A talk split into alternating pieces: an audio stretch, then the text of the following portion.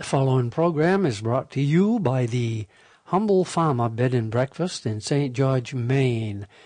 Thank you for listening. One day, when I got on an airplane, much to my surprise, my seatmate pulled out a salad. Now, you know this, you've been on airplanes. Most anybody would carry aboard some little sweet or goody to eat instead of a salad. I couldn't contain my amazement, and I complimented her on her healthy choice. Don't you agree that too many people don't give a fig about what they eat? And here was a woman right next to me in the airplane who obviously cared about not not only how she looked, but about her health in general.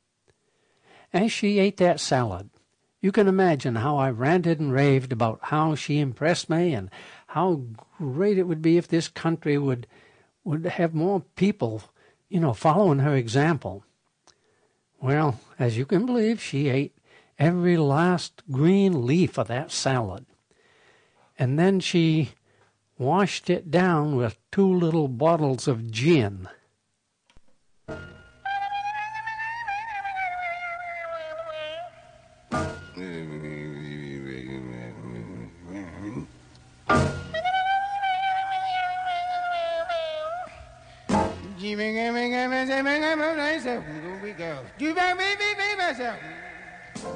Hi there, this is Clark Terry here, reminding you to pull your bearskins a little closer to the fire. That's it. now you're talking. Hey, ah, watch out for those snapping sparks. Everybody cozy? Now the good news is that you're in time for the humble farmer. You've worked hard all day, and you deserve to relax now. So stay right there and listen to the best of this kind of music.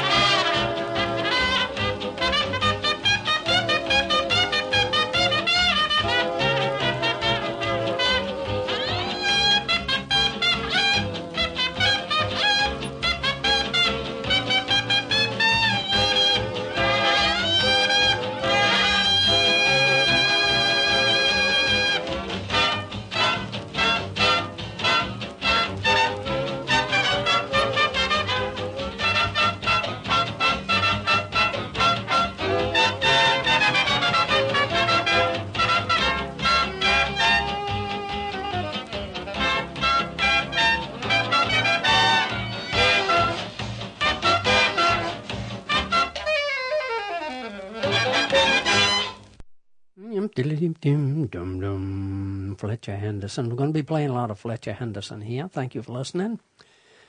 Only my friend Richard Sassaman would call my attention to a website called, listen to this website, Vampires, Witches, and Pagans Against Impaired Drive-In.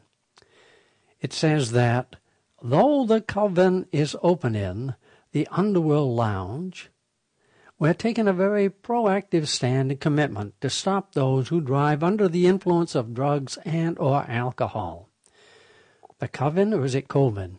The COVEN has a sister Yahoo group called Vamps, Witches, and Pagans Against DWI.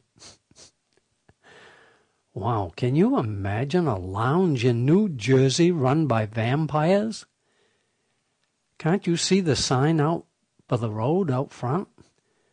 Stop in for a bite?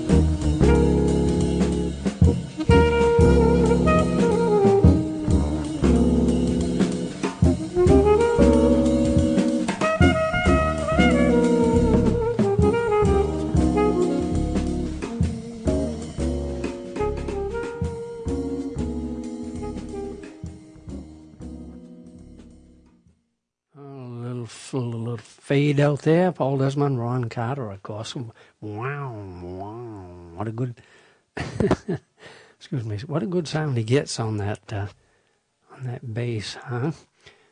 I am putting off making a television program today. I, I got to tell you, I don't feel like doing much of anything. And I'm wondering if this is the price I'm paying for being uh, pain free. No discomfort in my knees or back, but because, perhaps because of my pain medication, which provided me with this relief, I'm, I'm ready to go back to bed right now. I go to sleep right now. Now, I should mention that this is the sixth day I've been off hard drugs. I could immediately become a viable human being again if I would weaken and lift a cup of that steaming nectar to my parched lips. Can you get through the day without hard drugs? Steve, who was here for two days visiting, he was visiting. He says that when, when he and his wife go anywhere, before they go to bed at night, his beautiful young trophy wife has to ensure that a cup of good old drug drink will be at hand the minute she springs from the sack. Yes, I can live without those hard drugs. Of course, I can't do anything while I'm in withdrawal, but nobody can accuse me of being addicted.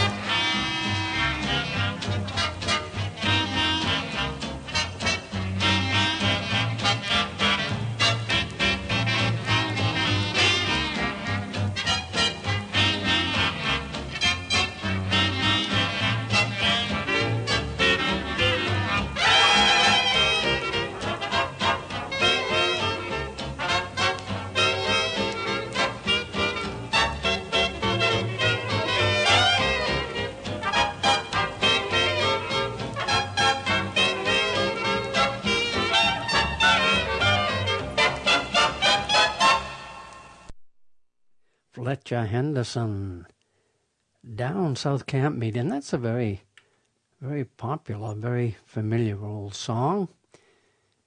Hey, you're listening to The Humble Farmer here on your favorite radio station. With any luck at all, you can hear me playing old fashioned music just for you every week at this time. Thank you for listening. I am The Humble Farmer at gmail.com. Love to hear from you. And Here are some things I wrote in my diary in 1957 when I hitchhiked to California. Left home with $5 in my pocket. And this tells about a day I spent with a friend of mine in Houston. This is 1957, written by a 21 year old boy. March 19th, I got up at 1.50, went with Nick, that was Marco's brother, my friend's brother, went with Nick on his pastry route, went in around 35 cafes, bought four postcards to send home. Nick explained a lot to me about oil wells. Saw a lot of them. Saw a lot of guys with cowboy boots and hats. Judy, and that was Nick's young daughter, Judy thinks I'm a square because I don't like Elvis. This is 1957. Donald McKinnon, he's another boy from home. Donald McKinnon, McKinnon came over and I left with him to spend the night. Cash on hand, $4.61. Well, probably because I had a surfeit of money. The next day, got in my diary, I decided to continue on to a another to a cousin in California, not knowing that I would be starved out because he kept absolutely nothing to eat in his house, if you can believe that, but it's true.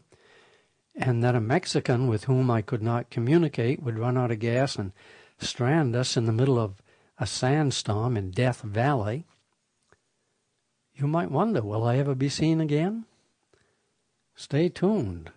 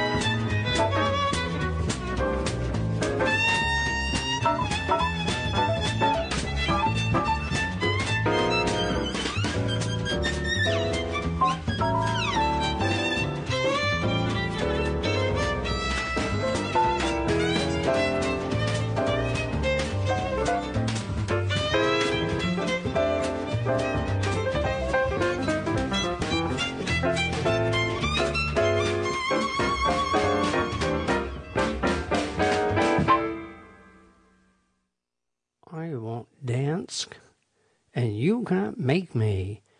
Oscar, of course, I was listening very closely, as I'm sure you were, to Niels Henning Ørsted Pedersen there in the background, wondering if he was going to slip up and miss one or two changes. I, I didn't notice that he did.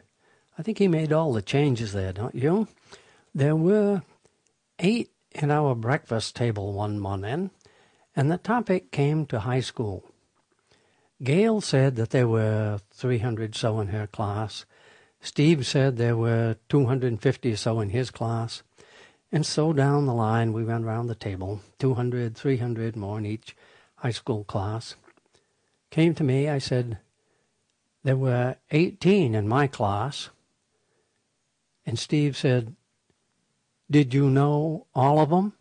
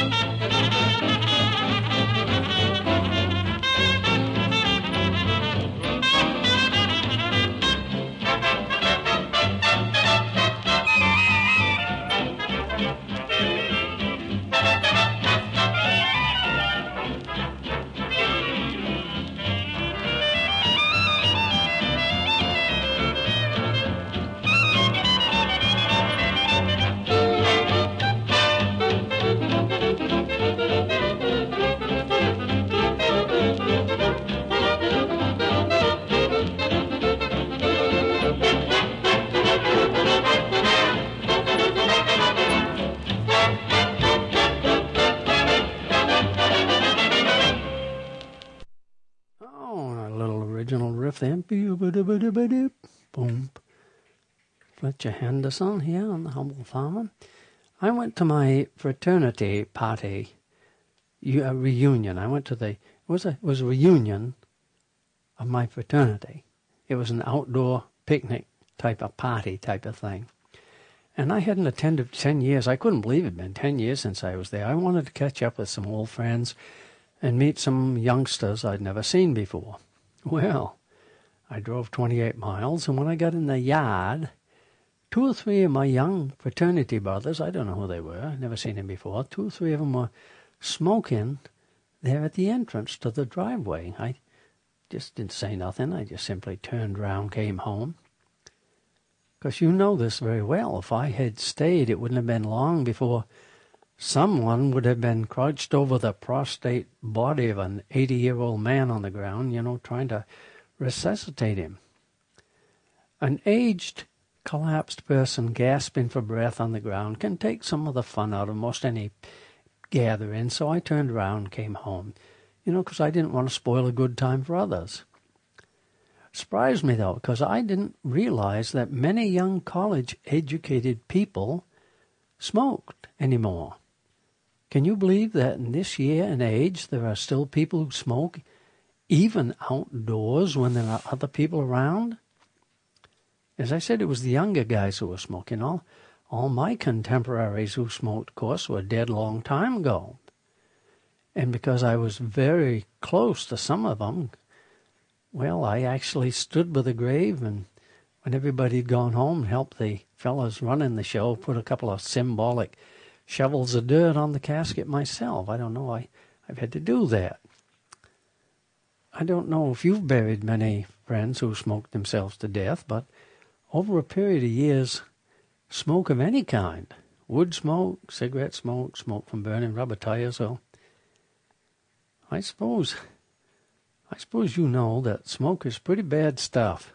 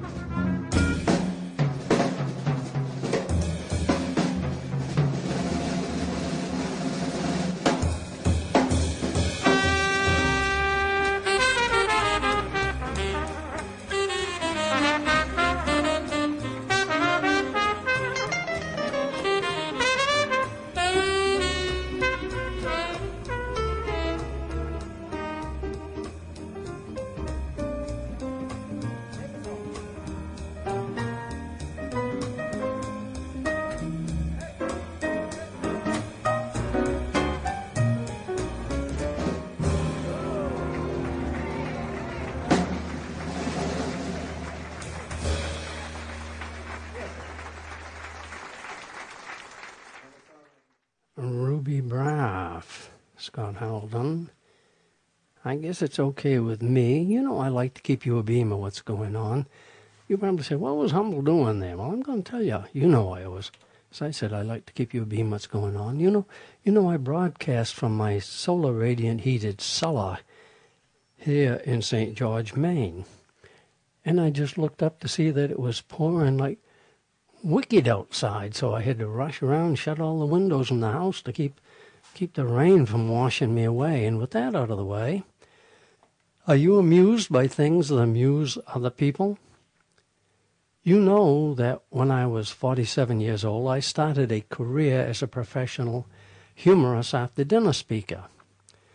My stories were very often open ended, so you laughed at the punchline that you came up with all by yourself. So my humor was not the humor of a modern day comedian who uses foul language and hits you over the head with a punchline. The web page for our bed and breakfast is the same. Instead of a quaint, nicely decorated bedroom, you see a picture of my wife Marcia, the almost perfect woman, on her hands and knees scrubbing the kitchen floor. That's our advertising photo. Now, I recently signed up for Airbnb, and 33 people looked at it before one even condescended to write to me. I don't know why. The picture on the Airbnb page shows me wearing a welder's helmet as I light the candles on my 80th birthday cake with a blowtorch. Now, I don't know about you, but I think that's funny. But my Facebook friends, who are intimately familiar with every sordid detail of my life, they said I must post pictures of the bedrooms. So I finally gave in. I put up two pictures of two bedrooms taken by a professional photographer friend who just happened by.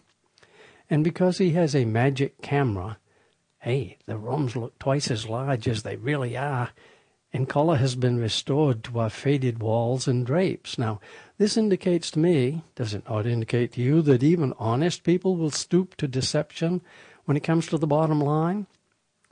I'm hoping that the feelings of guilt will go away with time and sizable deposits in my checking account from Airbnb.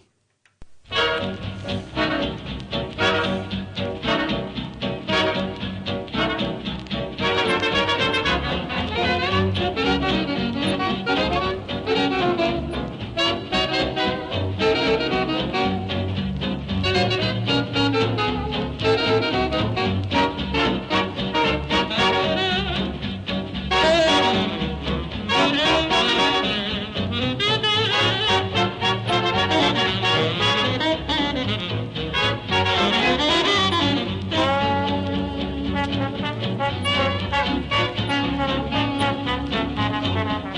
you.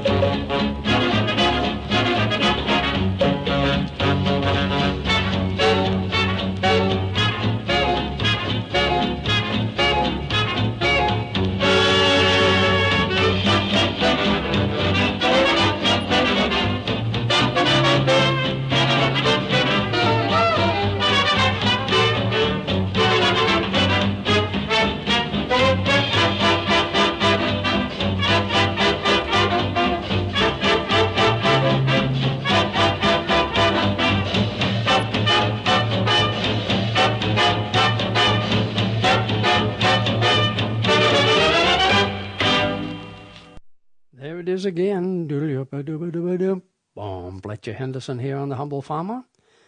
With any luck at all, you can hear me playing old fashioned music just for you every week at this time, right here on your favorite radio station. Thank you. Thank you, thank you, thank you for listening. I am The Humble Farmer at gmail.com. Love to hear from you. While wandering around in the Detroit airport one day, I noticed in one display case by a counter purporting to dispense nutrients 18, are you listening to this? 18 trays of pastries, buns, and cookies, two trays of salads, and one tray of sandwiches. yes, in that case, there were 18 trays of goodies and two trays of salads. The people who manage that counter do not display things that they think you should eat. They display things that they know you will buy to make them money. Eighteen trays of goodies and two trays of salads. America has spoken.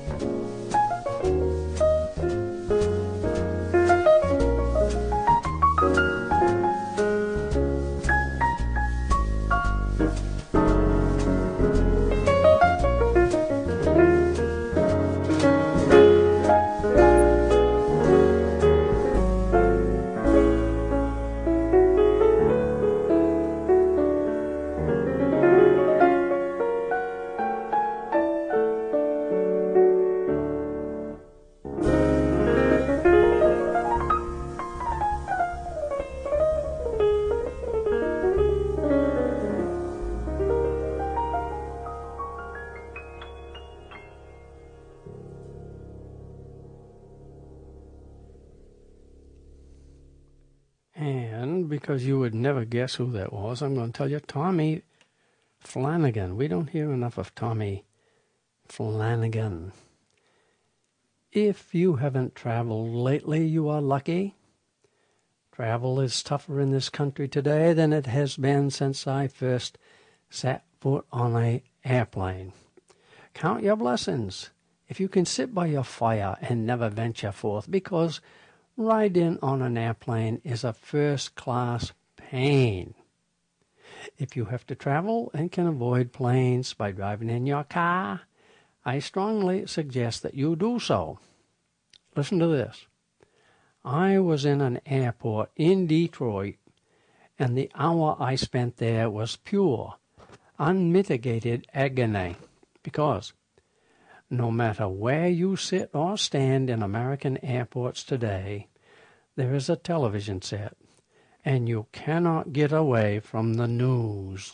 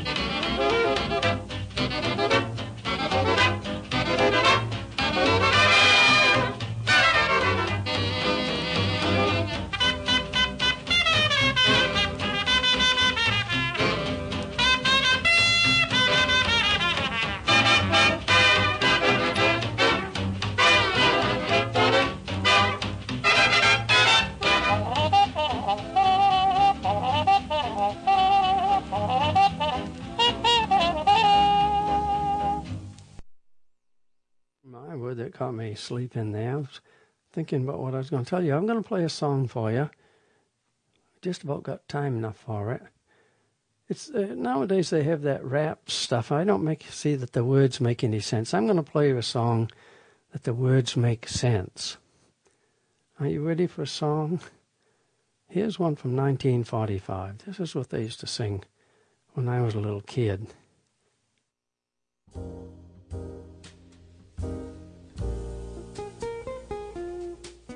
You might know my machine slipped around. Well, I'm going to let that go.